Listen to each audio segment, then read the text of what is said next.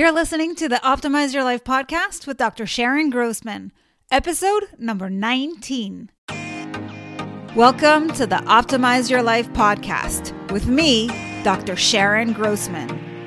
As a psychologist, success coach, and emotional intelligence expert, I've spent the past two decades optimizing the mindsets of my clients. And now, you too get to optimize not only your mind, but your entire life. Join me. Hello, and welcome to another edition of the Optimize Your Life podcast with me, Dr. Sharon Grossman.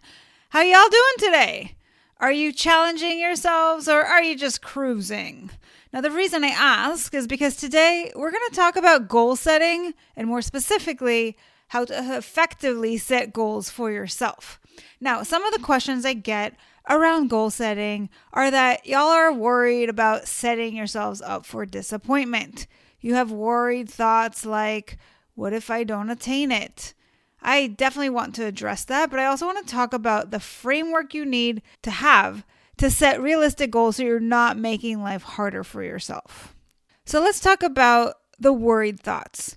Again, when you tell yourself, what if, those are the kinds of thoughts that we typically have when we're worried about worst case scenario, when we're worried about failure. And these are the exact types of thoughts that lead to anxiety. So you got to be really careful about what you tell yourself and how that's going to make you feel oftentimes people think that they don't have control over their anxiety. And when it comes to goal setting, I think this is an important concept to really understand because the more you can align your thoughts with the results that you want to create, the more confident you're going to feel as opposed to anxious. And that's worth something. So if you want to, let's say, lose weight, and you tell yourself, well, what if I don't lose weight? Then you might not really give it your all. You might not really try or put your best foot forward because you're worried about the possibility of not succeeding. But what if instead you said to yourself, what would I need to think or what would I need to believe in order for me to feel confident that I can lose the weight?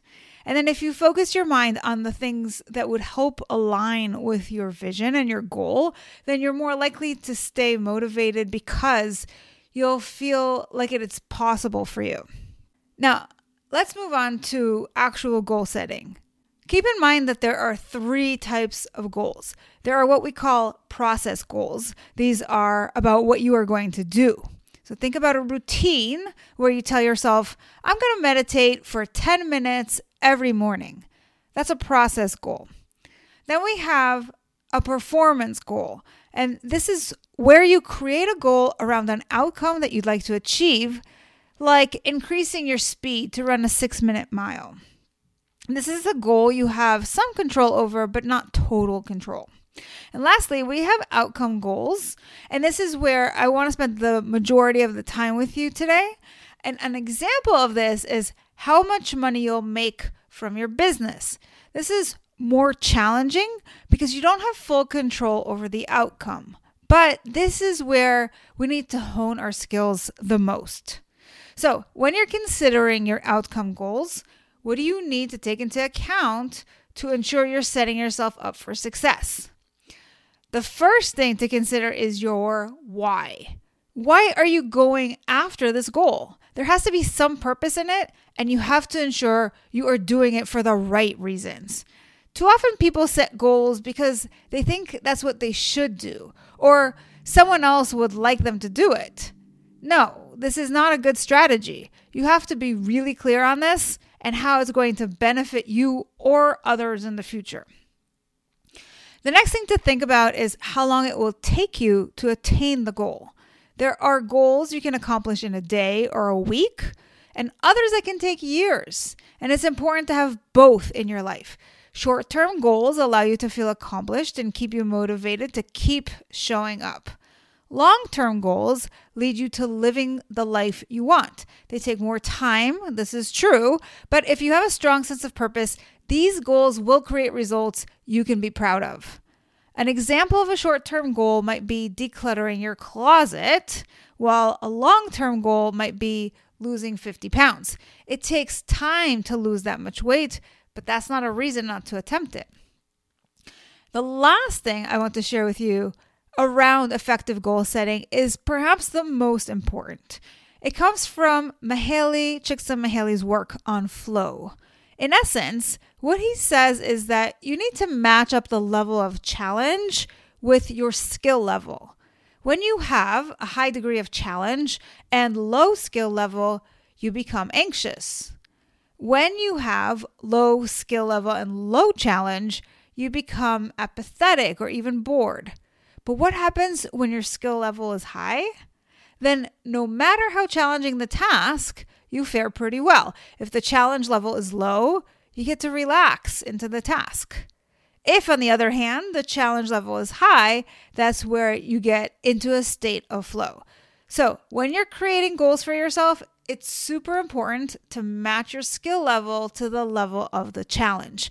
Keep in mind that stretching yourself to perform beyond your skill level is preferable to the opposite, where you take on tasks that are too easy.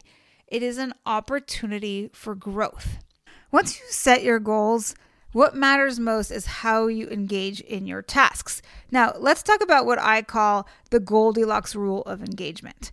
Whether you are maniacally focused on productivity or just want to get more enjoyment from your work, Flow enters you into an efficient state of mind. Being in the flow requires that you set clear goals that are suitable for your skill level. The other day, I played cage bingo with my two kids. The experience for each of us was quite different. For my then nine year old, calling out the numbers, keeping track of the numbers she called by placing chips on her bingo card, all made for an engaging and enjoyable experience. For my then six year old, the simple act of matching the number called with the numbers on his bingo card was plenty challenging. For me, it was quite different still. I found it so elementary, just waiting to hear the next number being called so that I could place a chip on my card, that I felt bored playing this game. The takeaway is that the same game or task can and likely will be experienced in profoundly different ways. To get into flow, you need to differentiate between different levels of challenge and find the tasks that are challenging yet completable. In other words, you have to be well matched to the task. To do this, you have to consider both task difficulty and your skill level. When task difficulty outweighs your skill level, as we said, anxiety ensues. When the opposite is true and the task lacks challenge given your skill level, you will likely feel bored. As Bruce Lee said, a goal is not always meant to be reached, it often serves simply as something to aim at. So consider what goals you have and whether they are worth keeping. And if they are, why do you want to focus your resources on them? And how do they pair up with your skill level? That way you can anticipate how you're going to feel. I know that if you take these principles into account, you will be capable of amazing things. And if you enjoyed this episode, please head over to iTunes to subscribe to the show, like us, and leave a review. And if you'd like to get some more mindset tips, head on over to my website, drsharongrossman.com, and grab my Mindset Mastery Starter Kit. It's free. So what are you waiting for? Thanks for listening to the Optimize Your Life podcast. If you loved what you heard, Join my tribe to thrive. It's a free community where you'll receive daily tips and weekly trainings to optimize your life. Go to drsharongrossman.com to sign up. I'll see you on the inside.